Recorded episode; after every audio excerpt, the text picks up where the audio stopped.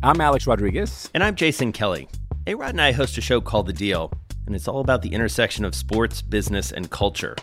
Recently, we got to sit down with Stephen A. to talk about something a little different for him, his business. If I had to crystallize where business came to the forefront of my mind was when I got fired in two thousand nine. There's a difference between making money and learning business. Listen to The Deal wherever you get your podcasts. Hi there, I'm Bob Pittman, Chairman and C E O of iHeartMedia. I'm excited to announce a new season of my podcast, Math and Magic, Stories from the Frontiers of Marketing. Our guests this season show us big risk can yield big rewards, like Rob Riley, the creative head of one of the world's leading advertising firms. I try to create environments where anybody can say anything without any judgment. Listen to a brand new season of Math and Magic on our very own iHeartRadio app, Apple Podcast, or wherever you get your podcast. Hi, this is Kurtwood Smith. You remember me from such T V comedies as That seventies Show and That nineties Show on Netflix. I'll never forget the words that my grandfather said just before he kicked the bucket. He said, "Watch how far I can kick this bucket." People ask me where I get my dad jokes from. I tell them to listen to the Daily Dad Jokes podcast. Listen to Daily Dad Jokes every day on the iHeartRadio app, Apple Podcasts, or wherever you get your podcasts. First things first, this is about truth-telling. I have no agenda. Zero. Zero. I always have questions. What's the problem? That's just who I am. This is what No Mercy is all about. Hey, here I come. You can book it. Ah! This is the moment of a lifetime. The clock's ticking like my lifeline. Until I flatline, I push it to the red line. Who gon' stop me high? Who gon' stop me high? Breathtaking, a move that I make. I give it everything I got, 'cause that what it takes. I push the limit till it break. The heart of the brave, the soul of a legend with the will to be great. Hold up. Welcome.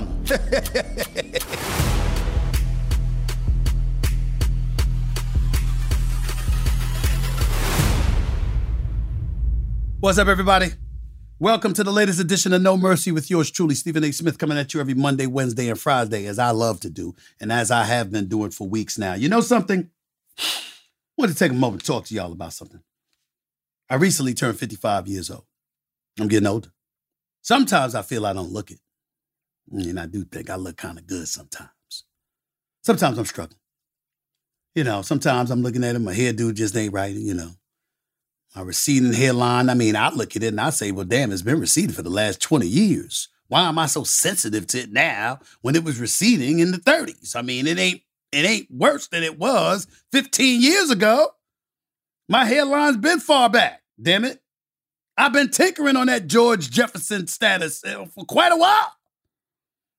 I know it. Just got a peanut head and I'm scared to go bald, that's all. But I do think I look good. I mean, I'm not saying that I'm I'm I'm I'm Denzel or I'm Shamar Moore or, you know, somebody like that. But damn it, I ain't Godzilla. The reality is, though, you get a little older. And when you get older, you got to realize that you just can't operate like you did when you were a young whippersnapper in your twenties, like my one of my producers, Greg. You know, young whippersnapper could shave off his all his facial hair, looking like he Richie Cunningham from Happy Days back in the day. And you can't do that. I mean, it's a little bit different now. But when you're in your thirties, you got to eat better when you get older. You got to rest more when you get older. Say no to things that you used to say yes to. That's if you want to be here for a while. Got to do those things. And I bring this up because, in case some of you didn't know, I've had two bouts with COVID. One was last December. It almost killed me. Now, maybe it wasn't COVID. Maybe it was the endoscopy I had the day of. And the fact that I was in the hospital, and the endoscopy is when they putting that tube down your throat and all of that other stuff, and your mouth's wide open in a hospital filled with germs, for crying out loud. I don't know. All I know know is that that night I had COVID. Fever was one oh two point seven. Ultimately went up to one oh three point one. And then it fluctuated between one hundred and one to one hundred and three for damn near three weeks. And when they come to you in the hospital and they say, look, we're going to try this steroid and this antibiotic. And if this don't work, we're going to have to call your family. Because it's not looking good. Excuse my French, lady. That's some, ladies and gentlemen, that's some scary shit. It really, really is. And I'm one of those people that pride myself on not being afraid to die. It's just how you die. You know, I don't want to die violently. I don't want to die some egregious death or whatever. I want to die in my sleep peacefully with no pain, as they say. But on that particular night, no. I, hell, as Bill Maher said to me recently on his podcast, it's all B S. You want one more breath. You want one more day when you're that close. And that's how you end up feeling. Ultimately got out of that. That was the first time I had COVID. Second time was right now. You know, to deal with COVID, luckily for me, it's not nearly as bad as it once was. I've been on the air already. I've been having meetings. I'm doing this podcast because I'm not having a respiratory issue. I'm not laboring with my breathing. Breathing. I don't have pneumonia in both lungs. This time it was mild flu symptoms, a sore throat, a persistent headache. That's about it. So I've been very, very blessed and fortunate, but the bottom line is, it still forces you to reflect, if nothing else, on your health or lack thereof. And it forces you to think, maybe, just maybe, it's time to slow down. Perhaps working nonstop ain't the way to go. Al West Indian man, you know. We work hard, a lot of times too hard. My mother, God rest her soul, worked sixteen hours a day, seven days a week for twenty-five years with one week's vacation. So I know that's where I get my work ethic from. I do a show on E S P N. Actually, not one show. Not two shows, but three shows. I have this podcast, which I own and operate.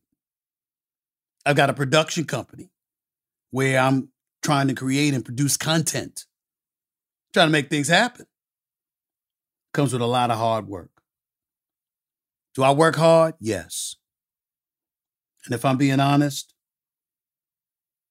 my mother worked herself too hard.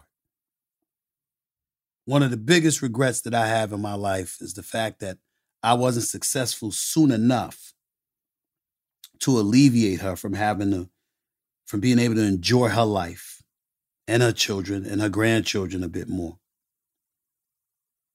I've got two daughters. I can't tell you how much joy it brings me to spend time with them, to pick them up from school, take them to the movies, just watching them grow up. It's important. As a black man, I'm not out of pocket in speaking on this issue. Some of us, not all, of course, there's exceptions to every rule, but we don't always take care of our health. Whether that entails taking our medication, eating right, putting down the brown liquor because we love our Hennessy. Let's, let's call it what it is. Hennessy, Jack Daniels, Remy and Coke. I mean, come on now. We know. We don't always do the right things in terms of taking care of our health. I've been blessed and fortunate to be able to afford a few things. I should have a consistent personal trainer. Damn it, I haven't done it yet. I'm slipping. Take that back. I'm lying. Slipping implies that I was there and I tailed off. No, I ain't get there yet. So that's not slipping. No, I just need to step up my game. That's one of the reasons why I wish I was in Hollywood more. because you got people there paid to look pretty. So they invest. They invest in their body. They invest in their health. Because they're trying to look as good as they can for as long as they can. Because in their eyes, that's part of being successful in Hollywood. Me, damn it, it's just my ego. I need to do it for my ego. Make myself feel better. But I'm speaking for a lot of people out there. Because it's just the truth. I'm proud. You know, like half the week at least, I'm on a plant-based diet. I cut back on my red meat. I cut back on my sweets. I mean, I don't eat as many Snickers. I cut out the Skittles. The sweet and sour patches, damn it, it's hard.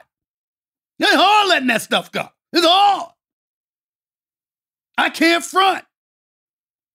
But I'm working on it. Do you know I only have eaten two bowls of Crunch Berries in the last two months?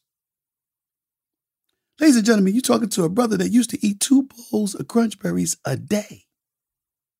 I have improved. But that doesn't mean it's good enough.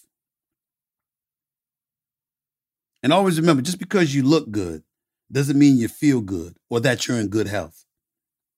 So ladies and gentlemen, please take care of yourself because it's important. My guest coming up today is considered one of the funniest men in comedy today. He lives on the road forty-six weeks out of the year. Despite his immense success, he had to confront health issues in a bout with COVID that opened his eyes to the importance of good health. There's a lot of things that he's had to take care of. This is a man who starred and executive produced the Netflix comedy series, Mister Iglesias, about a good-natured public high school teacher. That show won a twenty twenty Imagine Award, which recognizes positive portrayals of Latino actors in the entertainment industry. Remember that. This is a guy that sold out arenas from New York to L A to Sydney, Australia. It's also a guy that would be the first to tell you he's lucky to be with us today. And health is still a primary struggle in his life. He would happen to be one of the ultimate funny men himself, the one and only Gabriel Fluffy Iglesias. He's next, right here on No Mercy, Stephen A.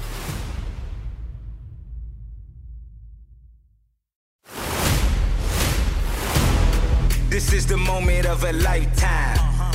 The clock's ticking like my lifeline. Until I flatline, I push it to the red line. Who gon' stop me high? Who gon' stop me high? My guest for this show is one of the most watched comedians on YouTube with almost a billion views and has over twenty-five million fans across social media. He is the first comedian to not only play a show at the historic Dodger Stadium, but sold out back-to-back shows, ladies and gentlemen. Please welcome the one and only Gabriel Fluffy Iglesias. What's going on, Fluff? How are you, man? That was a that was an intro. I gotta I gotta borrow that intro from now on. I, that was I loved it. And, and you can steal it. You can steal it because I'll be damned if I don't steal stuff from you if I like it. Hell yeah! How you doing, man? Doing great. Doing great. How's how is life for you right now? Considering, I mean, you hear that. You sold out Dodger Stadium. I know. Correct me if I'm wrong. You were born in San Diego. Is that correct? Were you, were you uh, born? Born in San Diego. Grew up in Long Beach. Uh, That's right. Living, I still live here. So, yeah. There's a, there's smart, smart. Because, damn it, I'm jealous of the weather there. I'm jealous of the weather there. I miss it already. But let me ask you this. You, you know, to know that, to know your background, and to sell out Dodger Stadium, what did that mean to you? Oh, that meant everything. You know, it's one thing to have success, uh, you know, in, in other parts of the world, but it's another to to get the biggest response ever at home. You always want to be loved at home the most. And the fact that that was the biggest show I ever put on, and it was literally in my own backyard. Like if, if the show would have would have, you know, the fact that it was great is great. But if it would have taken a flop, it would have been a short drive to the house. You know, so it, was, it was beautiful to have so many people there that were there in the beginning. I had so many mm-hmm. fans that have been, you know, following me for so many years. And so mm. it felt like a celebration. That's why it was like a, we did it, not I did it. You know, it right. was, it, it meant a lot. How did the idea come about that you do a show at Dodger Stadium? Uh, I actually got a phone call from uh, Robbie Pra over at Netflix, who's uh, the guy in charge of comedy, basically. And he said, hey, man, we got this big comedy festival we're doing, and you haven't played the market in a while. And the last time I had played L A, we did uh, shows at Staples Center when it was Staples Center before it, it got the new name. And uh, I refuse to say That's the right. new name. Yeah, doesn't it disgust you? I got to say it. It's Crypto dot com Arena. It sounds uh, corny. It drives me nuts. I mean, the Staples Center, and now you got to say Crypto dot com. But that's yeah, the right you're going to change it to anything. Call, call it the Mamba Center. Call, you know, How about honor- that? Make it something where it means something to the community. But anyway, yeah. uh, so we wanted to do something bigger than doing that show at, at uh, former Staples. And so right. he said, what do you think of the idea of, of doing a show at Dodger Stadium? And I'm like, well, you know, when you when you do the, the math as far as uh, multiple arena shows, it was a right. calculated, uh, you know, chance that we took. And mm. fortunately, it worked out. I wanted to know, I asked that question in all seriousness is because a lot of times when it comes to talent, no matter how much we believe in ourselves, there is a level of courage that comes into play from the standpoint that we're going for it, but we don't know. We don't know how successful it's going to be. We don't know how popular we're going to be, et cetera, et cetera. I know if somebody ever came up to me and said, well, Stephen A., we got a show for you in this Dodger Stadium. The first question that's going to come to my mind is, wait a minute now, can I fill Dodger Stadium? That's the first question I would think. What about you? That was exactly the first thing that came to mind was like, okay, you know, it's different to fill a comedy club. It's another to fill a theater and then an arena. Um, but uh, when you stadium, you know, there, there there had only been one other comic that I'd seen do that, which was Kevin Hart. I'd right. seen him do that in, in Philadelphia and he did it right. in his hometown. And so I'm like, okay, when I was there and I saw Kevin do it, I'm like, okay, what was successful about it? It was Kevin, very popular, and he was in his hometown. So I said, well, mm. you know, it's me and I'm in my own hometown here. So, I mean, again, taking a chance on it. Even if if we would have done, you know, sixty percent of the of the stadium, at least we took a chance. Right. At least we know. We we know now what the peak is. Don't go past that and, you know, take your ass back to uh, crypto. Exactly. There you go. And credit to you. You bet on yourself, and that's what it's all about. But speaking of that, just betting on yourself, is it true? You used to work at a telephone company. Is that is, is that what you were doing before you got into comedy? Oh, yeah. I was selling cell phones uh, back in the day when, you know, like if you drop a phone now, you shatter a screen, you're spending one hundred fifty bucks for a new screen. When I sold cell phones, I sold a phone, and I'm sure you remember this phone, the Motorola P C five fifty flip phone, which was a, a, a brick phone. Like when you talk right. on the phone, you could feel the tumor growing in your head. It was like, yeah. like wearing a microwave the on your thick, head. You know? the thick, yeah, the thick ones. I remember, yeah. Yeah, you'd hang up and you, your ear would just be pulsing. You're like, is that normal? And uh, I used to sell those, and I was I was right. killing that. I was I was you know sell, working on commission, and I had a very good uh, very good thing going on. I had medical insurance. I'd never had that before. I mm. had dental. I had everything, and so my mom thought that I had made it, and she thought it was stupid for me to give that up to pursue comedy. And fortunately, what made you it, do that? What made you give it up to pursue comedy? Because I didn't love selling cell phones. Mm. I enjoyed the work and I loved the pay and the benefits, but it wasn't my passion. I didn't, you know, I didn't feel like this is what I need to be doing. Mm. You know, I, I enjoyed making no money, making people laugh and, and staying right. out late at night and winding up at Denny's at four in the morning. That brought right. me more joy than than selling right. cell phones. And then thinking about the joy and understanding that that's what you wanted to gear yourself towards. When do you reach that epiphany where you say, excuse me, it's just time to do this. It's just time to shove aside security. It's just time to shove aside, shove aside comfortability and just go for where my passion lies. When do you, just for our listeners, when do you get to a point where you just know that's when it is? That, that's what I got to do.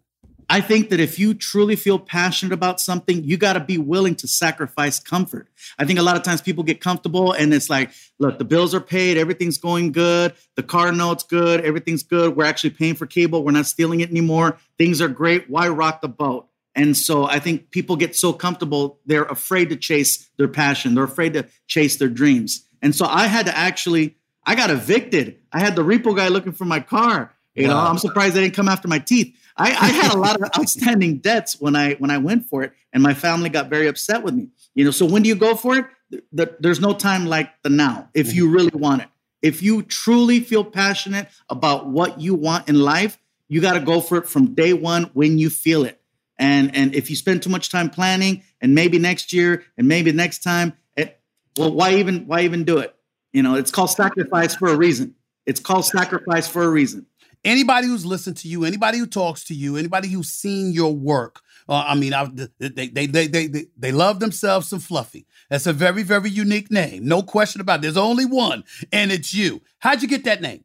Uh, well, it was a nickname that was given to me by my mom many years ago. And mm-hmm. I told the story on stage where I says, I, I complained to my mom. I said, Mom, you know, it's, it's you know, they're making fun of me because I'm fat. And my mom was like, Mijo, you're not fat, you're fluffy.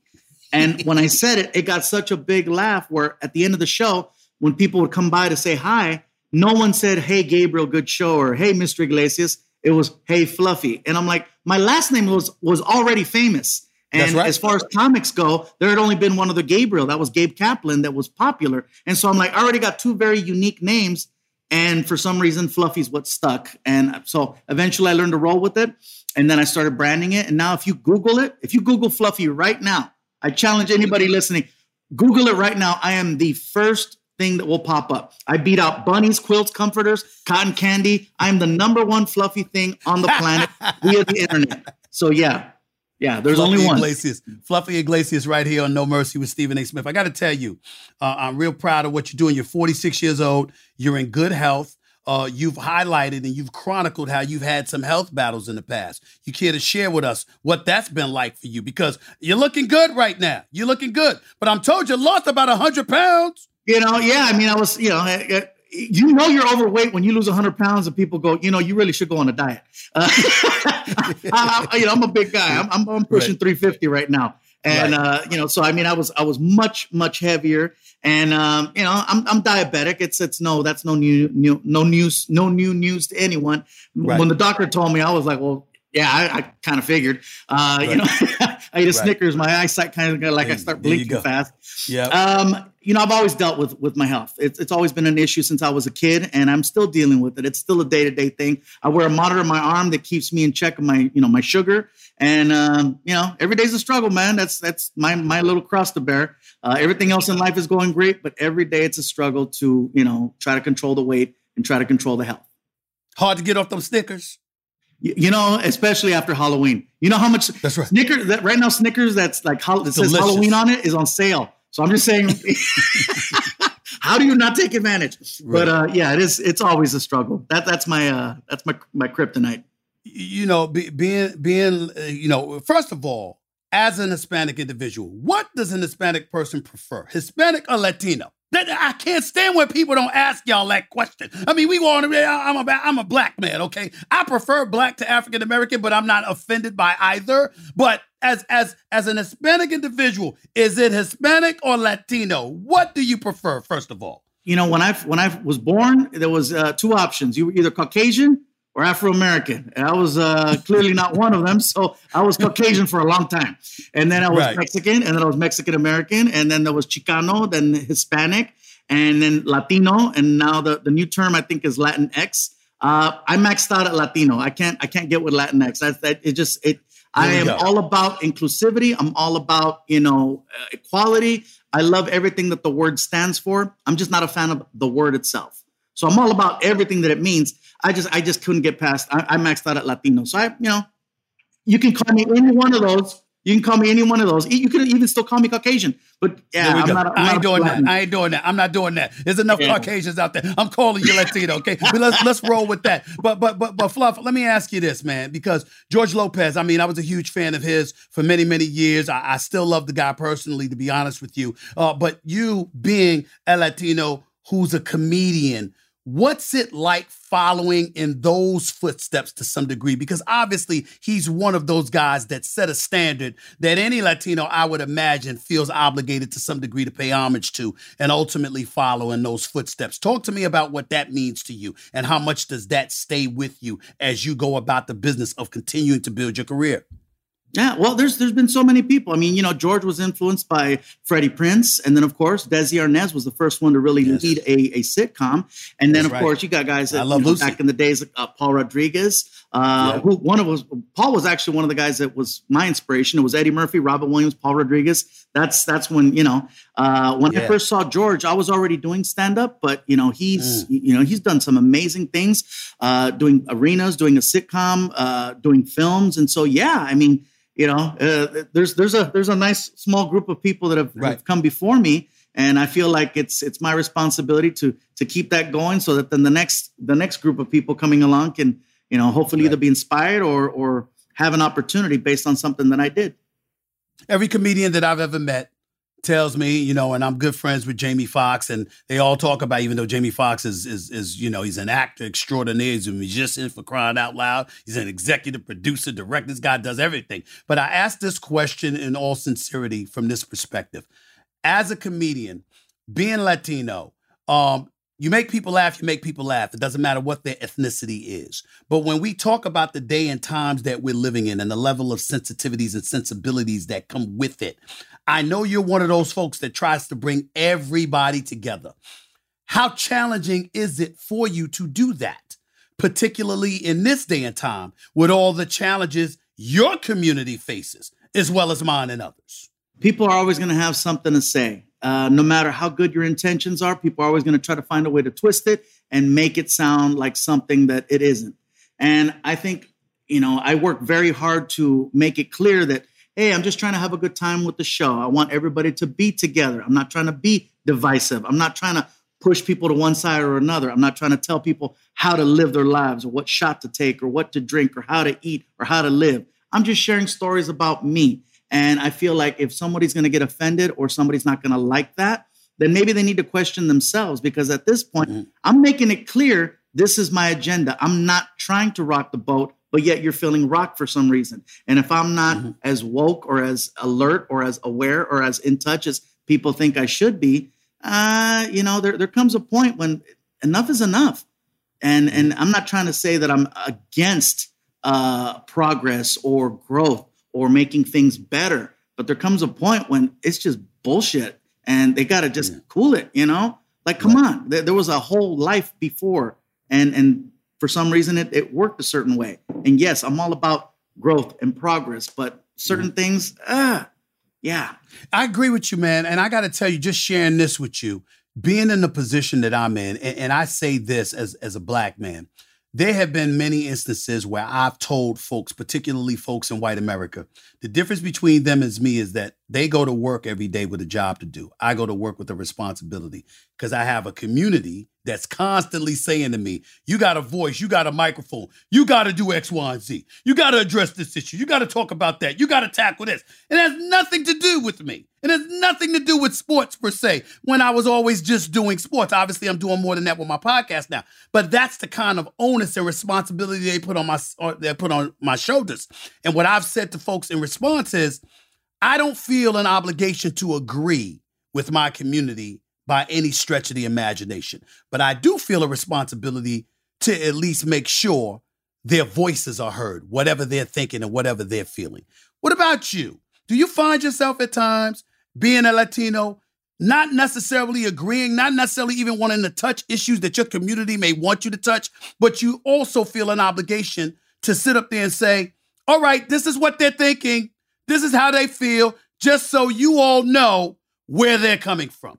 Is that challenging for you at all? Every day I get approached uh, about, you know what, you know, how come you're not talking about this? How come you're not talking about that? How come you're not you're not voicing the situation that's happening over here with, with whatever, you know, whatever's going on? There's always a fight. There's always a struggle. There's always an issue. And there comes a time when, all right, what is it that you're doing? Are you Are you an entertainer? Are you what's what what's your position? Because there comes a point when people will look at you for what you are and people will judge it no matter what. So they'll either say, hey, you got a voice in a big platform. You should say X, Y, and Z. And then if you do, then there's people that will say, you're just a comedian. Who's asking you? You're a comic. You're not a politician. You're not an activist. You're not a scientist. You're not, you know, why are you why why, why don't you stay in your lane? So you either get you should say something or you should stay in your lane. You're always going to run into a situation where you saying something, you know, uh, for someone else is going right. to be an issue. And, mm-hmm. you know, uh, every day there's, there's those things where, uh, whether it's, it's having to do with, you know, something that's happening at, at the borders, there's always something happening at the borders, or whether it's a shooting or whether it's, you know, they always right. want you to voice, but what is it that you're saying? And is it going to be helpful? Is it, is what I'm going to say, add, uh, uh, make a change, make a difference? Uh, is it going to spread the right type of awareness where something can be done? And and then at the end, is it like, is it my thing to do? Is that my responsibility? You know, so every, every, I'm, try, I'm telling you, I know what you mean. Because every day my, right. my social media is, I'm like reading it and I'm like, wow, okay. I, I, you know, and, and I, I do my best to just try to do what I do, which is entertain. I signed on to be right. an entertainer, and I know that is my strength. That is what I'm supposed to do. And I think that if I start getting away from the focus of just making people smile, making people happy, making people laugh, if I get away from that, then then I think that people are going to feel uh, like I'm doing a disservice to, to my fans, right. to my community, because this is who I am.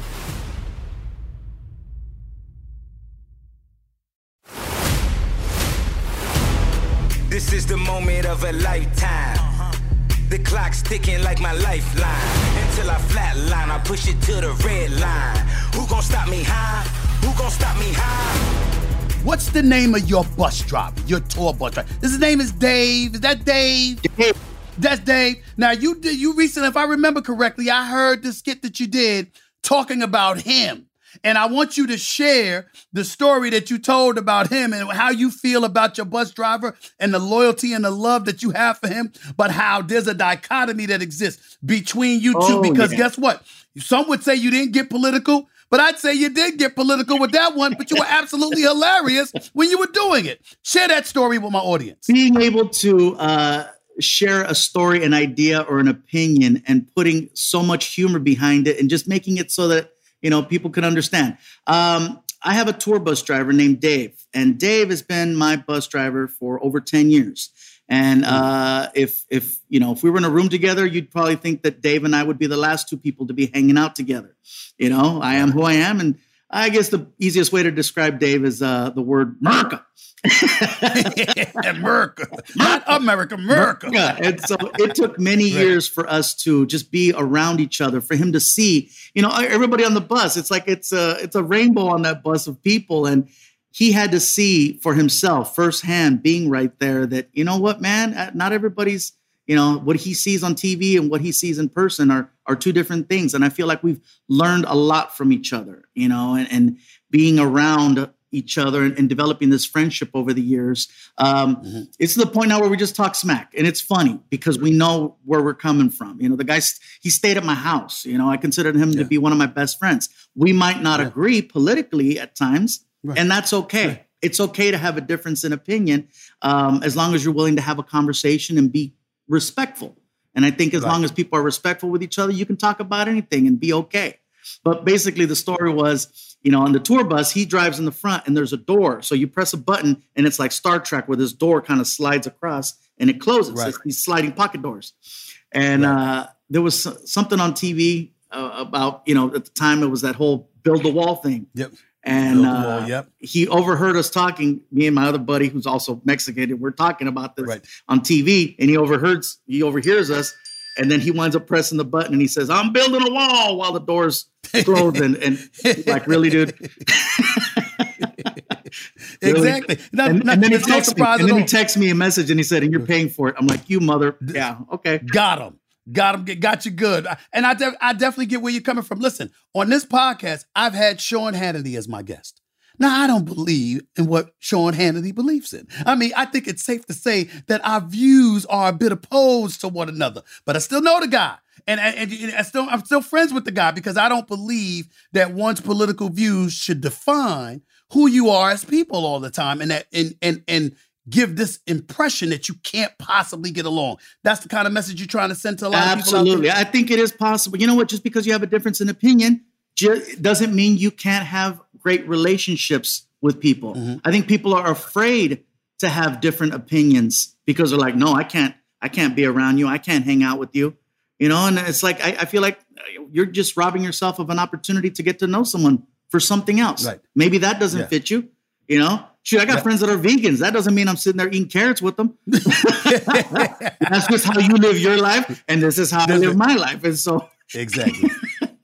Now, did you have that attitude because you were the youngest of six? And just growing up in that kind of environment where you had to accept different views because that's what happens when you grow up in a big family? Or is that something that you just gravitated towards as you got older? I think that's something I learned over the years because as a kid, you know, all my siblings were grown up and out of the house. there's a, like a thirteen-year gap between my sister and myself. So it was like I grew up wow. as an only child. Uh, all wow. of my views were based on years of just traveling. You know, I've been to every state. I've been around the world. I've met so many people and seen so many things. And, and I've gotten different vibes and emotions and energy from people. And, you know, uh, it, it's one of those you, you you have to learn. They say, you know, so I apologize for that. They always say you learn a lot from reading or traveling. And I was fortunate that I learned a lot, uh, you know, just moving around and being around different people. Yeah. I want to get into your background just a little bit more from this perspective. I mean, you honed your comedic skills at some pretty interesting places. What are some of the comedy spots that served as an inspiration for you as you was growing up in this business? Um, you know, early on, I spent a lot of time in uh, outside of California. So I was in Arizona, uh, New Mexico, Texas, Florida. Funny, all these right, states. Wow. So that's where he got his influences, right. huh? Texas and Florida. There we go. Uh, Some of it, right? Some of it, yeah, yeah, yeah. Some Nothing of wrong yeah. with it. Nothing, but, uh, that's right. You know, I, I've like I said, I've I've been fortunate that I've been able to perform all over the world, and uh, but early on, definitely, it was just a lot of the Southwest is is where mm-hmm. I, I was able to perform. Uh, right. It was it was hard getting stage time. Most of the places yeah. where I performed weren't comedy clubs. It was little holes in the wall, a bar. Uh, I did a lot of garages. I did a lot of private functions. And so, you know, mm-hmm. I had to I had to work wherever I could. two thousand eighteen, The Hollywood Reporter included you in its top forty comedy players issue alongside comedy giants like Jerry Seinfeld, Chris Rock, Lorne Michaels. I mean, these are some legends that have been mentioned, and now your name is amongst them. When you hear that and you you see that your career is considered that successful, how how do you speak on that? I mean, what kind of emotions hit you? It's nice to have that comparison. It's nice to get credit. It's nice to see good things written about you and, and to be included in such a, an elite group of, of entertainers. Um, I, I try my best to not let it get to me, because as quickly as they can write about you, they can stop writing about you. As quickly as you're in is as quick as you're out. And so yeah. I think it's more of a, an alert, like you better start working twice as hard, because, you know, now the expectation is going to be there. You've said that as you were making history with some of these shows, because I just want to let my audience know, I wrote this down here. You've headlined and sold out Madison Square Garden in New York, Staples Center in Los Angeles, before it became Crypto dot com Arena, okay? Sydney Opera House in Sydney, Australia, and of course, Dodger Stadium. And you said that as you were making history with the shows, it was the most beautiful and painful time in your life. Explain that. Why did you say that? Uh, the most beautiful and painful time of my life. You know, everybody sees what's on stage, but there's a lot of work and a lot of things that happen in the behind the scenes, you know, uh, the, the people that are together, the team, the amount of traveling, the amount of time, uh, you know, uh, a lack of sleep, because, you know, I'm, I work at night, but most press and publicity happens during the day. So I'm burning right. the candle a lot at both ends, not to mention the fact that I'm dealing with my health issues. I'm always go, go, go, go, go. So lack of sleep, my stress is through the roof. You know, I'm like, I just recently had to double my blood pressure medication because I'm like, yeah, it was just, you know, so dealing with all of that. And then at the same time, you're doing something that's so incredible. And so it's like, yes, I mean, it's a, it's a fine balance. And so it is some of the most beautiful time and some of the most painful. And I think the two go hand in hand. Uh, I'm fortunate that I'm still here. How do you, how do you, how do you balance that though? Because at the end of the day, no matter what you're doing, it, it, it, it doesn't mean much if you're gone. It doesn't mean much. You got to be here. It doesn't mean much. If you're gone. You got to be here. Right. You got to be here. Uh, and and right. I keep saying to myself, I don't want to be Elvis on the toilet. You know, I, I want to make sure that I can enjoy Graceland. Right, right. You know, exactly. uh, so there, there, every few months there is that conversation of, hey, man, you know, we got to dial it back a little bit. There's always, you know, every week there's a, a meeting to have conversations. Where am I at? How am I doing? What's going on? You know, do we keep this going? And that's when I say the balance, making sure that my team is involved and knows, hey, you got to make sure that the head of the train is working okay, because if the train breaks down, everybody right. breaks down. Let me flip this conversation to the industry uh, of, of, of comedy. We've been seeing a lot of stuff happening. We've been seeing people that have gone after comedians. Uh, we've seen the woke culture literally hold accountable comedians that said stuff fifteen, twenty, twenty-five years ago, stuff like this. I mean, how difficult does that make doing your job every day, witnessing how society has transitioned from the point where once upon a time, if you were a comedian, just make us laugh. Just make us laugh. Now it's make us laugh, but make us laugh the right way without being offensive to anybody. What's that like? I know that based on the rules of today, I could be canceled for previous content. I know that I have material out there and bits out there that at the time were completely like, eh, it's funny, whatever, you know, but they can be nitpicked and pulled apart and made so that like, hey, you know, you really should, you should apologize for what you said back then. And it's, it, right. you know, again, I, I think if you know where I'm coming from, fans aren't going to do that to me. If if someone's, if people are my fans, they're not going to come after me that way. It's people that right. have an agenda to go after someone and try to find, you know, let me let me bring myself up by bringing someone else down. And right. I think that, you know, first of all, I would never apologize for my previous content because, mm-hmm. you know, my material is my material and it was completely acceptable at the time. Would I do that material right. now? Probably not. If if it's that, you know, controversial or that much of an issue, right. I think I'd be smart enough not to and um, sensitive enough to the situation. But, you know, again, I'm just trying to be as inclusive with everyone as possible and be good. And if someone's still going to come after me, then I think that's on them. Uh, well, I you're talking that- to somebody that believes that's all B S from the not you. I'm talking about those folks from the standpoint that I'm one of those guys. Can we just get to a place and a point in our life in the society where we're able to say from this point forward, boom, boom, boom, as opposed to, I mean, look, look, man, I don't remember what the hell I said twenty years ago. I don't remember what I said twenty-five years ago. I have no clue. I have no recollection. Can we get to a point in our society where we're able to say, okay, these are the rules of the game today. Operate along those lines so we're all good. Is that what you wish? Is that basically what you're wishing for? And, and by the way, and if people are forcing you to apologize, is it really an apology? If you're being made yeah. to say certain things, is that really how you I don't feel? Think so. Or is it just so that so. people can hear it? You know, I think deep down people are going to know what's what's in your heart and how you feel because mm-hmm. you've seen people do damage control and go out on a whole parade of like, I didn't mean that. I wasn't supposed to be that way. Right. You misunderstood. It was. And then it gets swept under the rug and then they're just back to normal mm-hmm. like nothing happened. And right. I mean, come on. So, yeah, I'm I'm fed up with it personally. And yeah. that's why I'm having, so I. keep having the conversation of like, like now the conversation is I've been doing this for so long. When are, when is it time to retire? Because if it's going to mm. continue to be an uncomfortable environment to perform in, and you have to always be mindful, like, you know, it, it takes away from your creativity.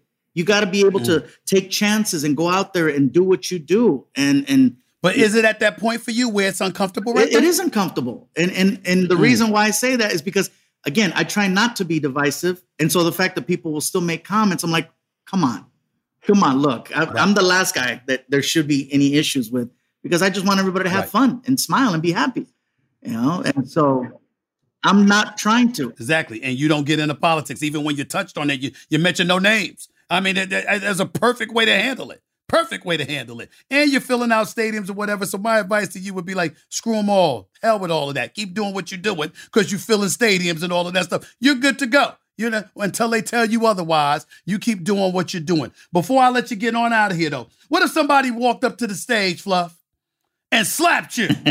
What would you do? What would you do, Fluff? Well, I've actually had people come up on stage before. And wow. uh, yeah, it's happened. Uh, ironically enough, the night before that situation happened to Chappelle at the Hollywood Bowl, I had a show in Seattle at a casino and a, a gentleman jumped up on the stage and came at me. Now, the difference is this guy wasn't trying to hit me. He wasn't trying to tackle me. Uh, he was drunk and he was trying to just meet me. He was an excited fan, but he went about it clearly gotcha. the wrong way.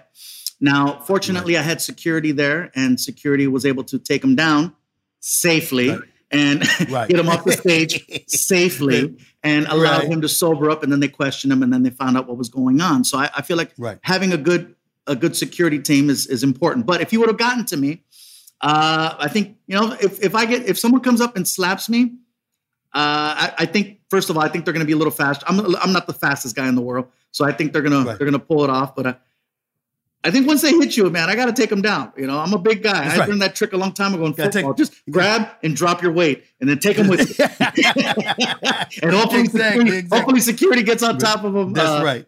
Because, I mean, I that, that what happened to Chris Rock was was uncalled for. And clearly you can tell that there's more issues going on there with Will Smith than just Chris Rock making fun of his wife. Um, right. You know, there, there's something else there. And I I, yeah. I felt it. I could tell. Like, he's just dealing so with I. a lot. Uh, but so did I. I'm one hundred percent in Chris Rock's corner. And you say what you want. Chris took that hit. He did not go down. Yeah. You know, Chris Rock weighs, yeah. like, my leg.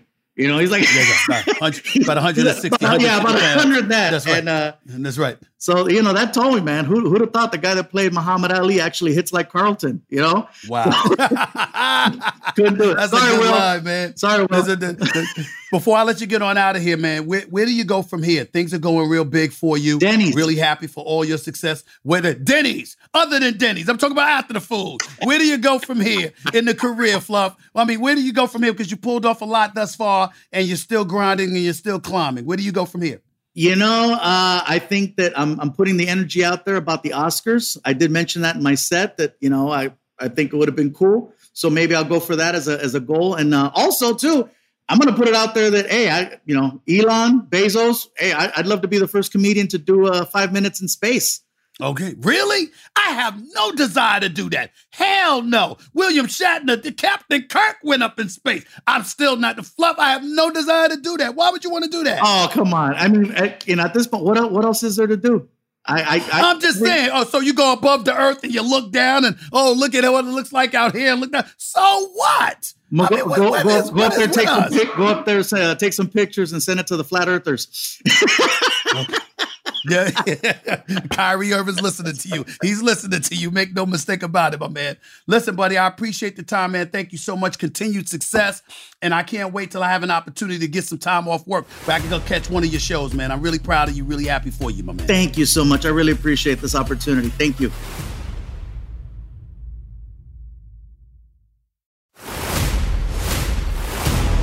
This is the moment of a lifetime. The clock's ticking like my lifeline. Until I flatline, I push it to the red line. Who gon' stop me high? Who gon' stop me high? Thanks again to the funny man himself, Fluffy. My brother Fluffy, that's what I'm gonna call him from now on, my brother Fluffy. No first or last names needed. Fluffy stands out alone. You Google Fluffy, that's who's coming up on Google.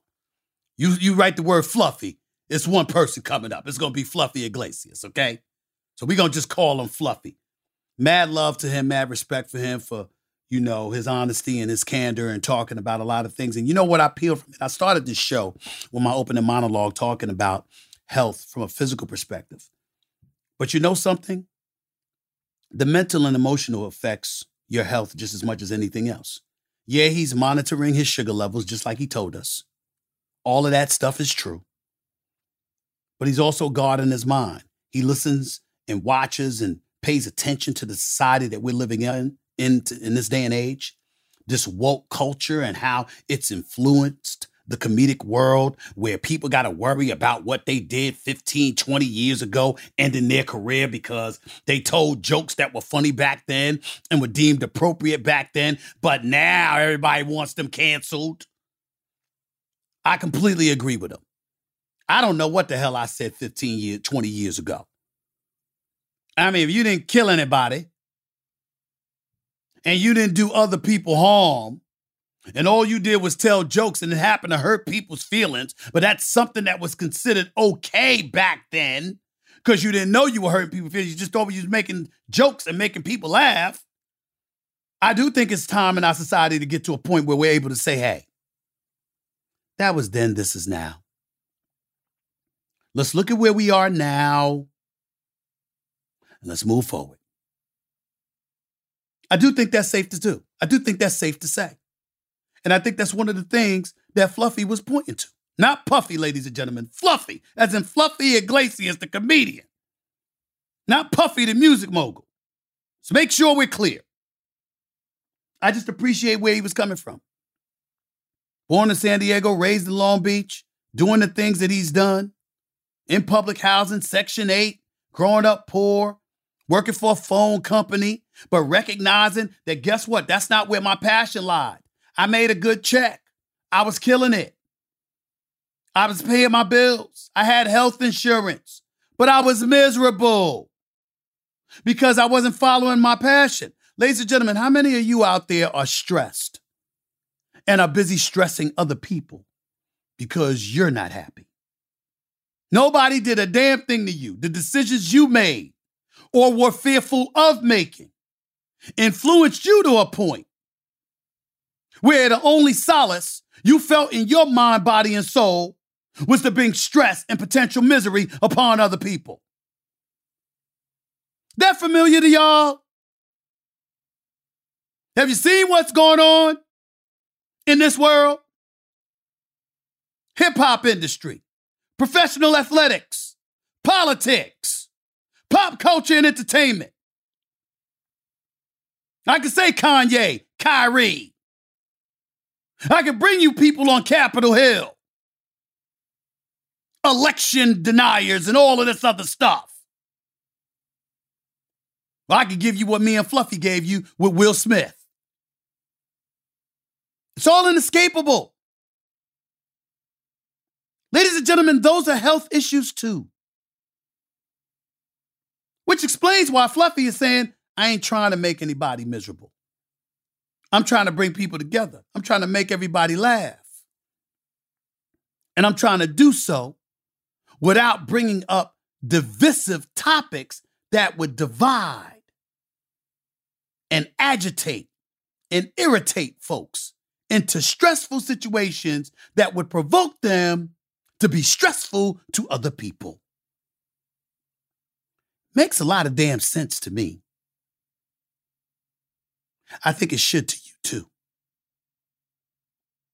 Because as we continue to march forward, when we talk about this podcast, No Mercy with Stephen A. Smith, it's spelled K N O W.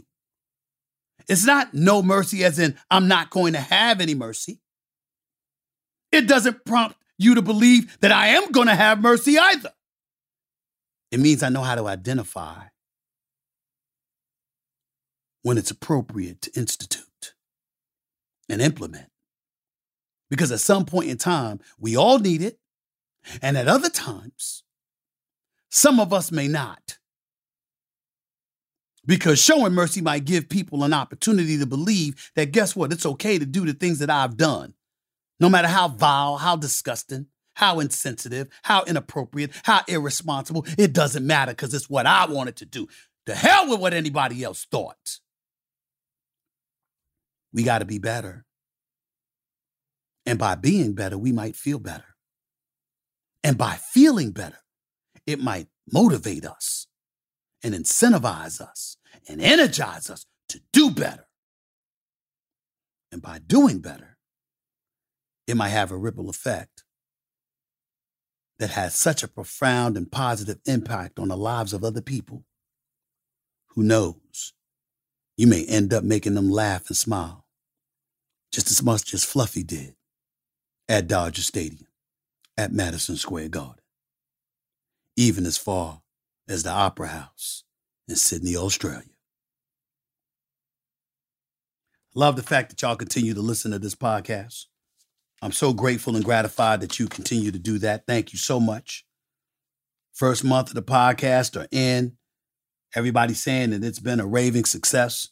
I can tell you I'm not satisfied. Because I'm really ever satisfied. I'm constantly scratching and clawing and climbing to be the best because that's my muse. That's what makes me happy. That's what makes me fulfilled. It's what makes me smile. But it doesn't mean that I don't recognize and appreciate the contribution that you've made to this podcast. No Mercy with Stephen A. Smith would not exist if it were for not you, or if it were not for you all. I'm here because y'all are here with me. And I thank you for doing that, and I hope it continues.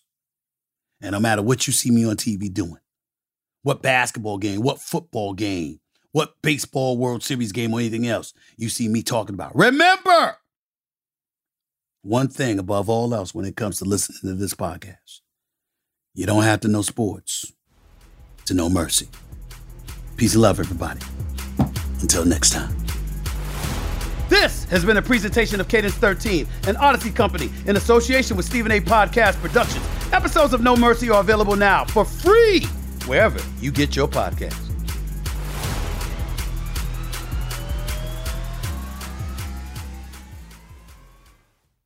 Guess who's got a memoir coming out, ladies and gentlemen? Yours truly, Stephen A. Smith. It's entitled Straight Shooter, and it's available right now for pre-order. I have signed these books, just so you know. So you can visit straight shooter book dot com to order your autographed copy today. In the book, I talk about my life before E S P N, growing up in Hollis, Queens, New York, how sports proved to be my salvation. I talk about some of the mistakes I've made in my life and my impact on the world of sports. The book is called Straight Shooter, and it's written to help motivate you to overcome setbacks that maybe prevent you from reaching your dreams. So go right now and order your autographed copy of my memoir, straight shooter book dot com. Don't wait. It's entitled Straight Shooter.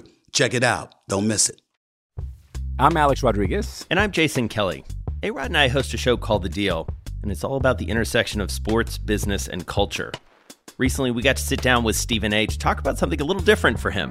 His business. If I had to crystallize where business came to the forefront of my mind was when I got fired in two thousand nine. There's a difference between making money and learning business. Listen to The Deal wherever you get your podcasts. Hi there, I'm Bob Pittman, Chairman and C E O of iHeartMedia. I'm excited to announce a new season of my podcast, Math and Magic, Stories from the Frontiers of Marketing. Our guests this season show us big risk can yield big rewards, like Rob Riley, the creative head of one of the world's leading advertising firms. I try to create environments where anybody can say anything without any judgment. Listen to a brand new season of Math and Magic on our very own iHeartRadio app, Apple Podcast, or wherever you get your podcast. Hi, this is Kurtwood Smith. You remember me from such T V comedies as That seventies Show and That nineties Show on Netflix. I'll never forget the words that my grandfather said just before he kicked the bucket. He said, "Watch how far I can kick this bucket." People ask me where I get my dad jokes from. I tell them to listen to the Daily Dad Jokes podcast. Listen to Daily Dad Jokes every day on the iHeartRadio app, Apple Podcasts, or wherever you get your podcasts.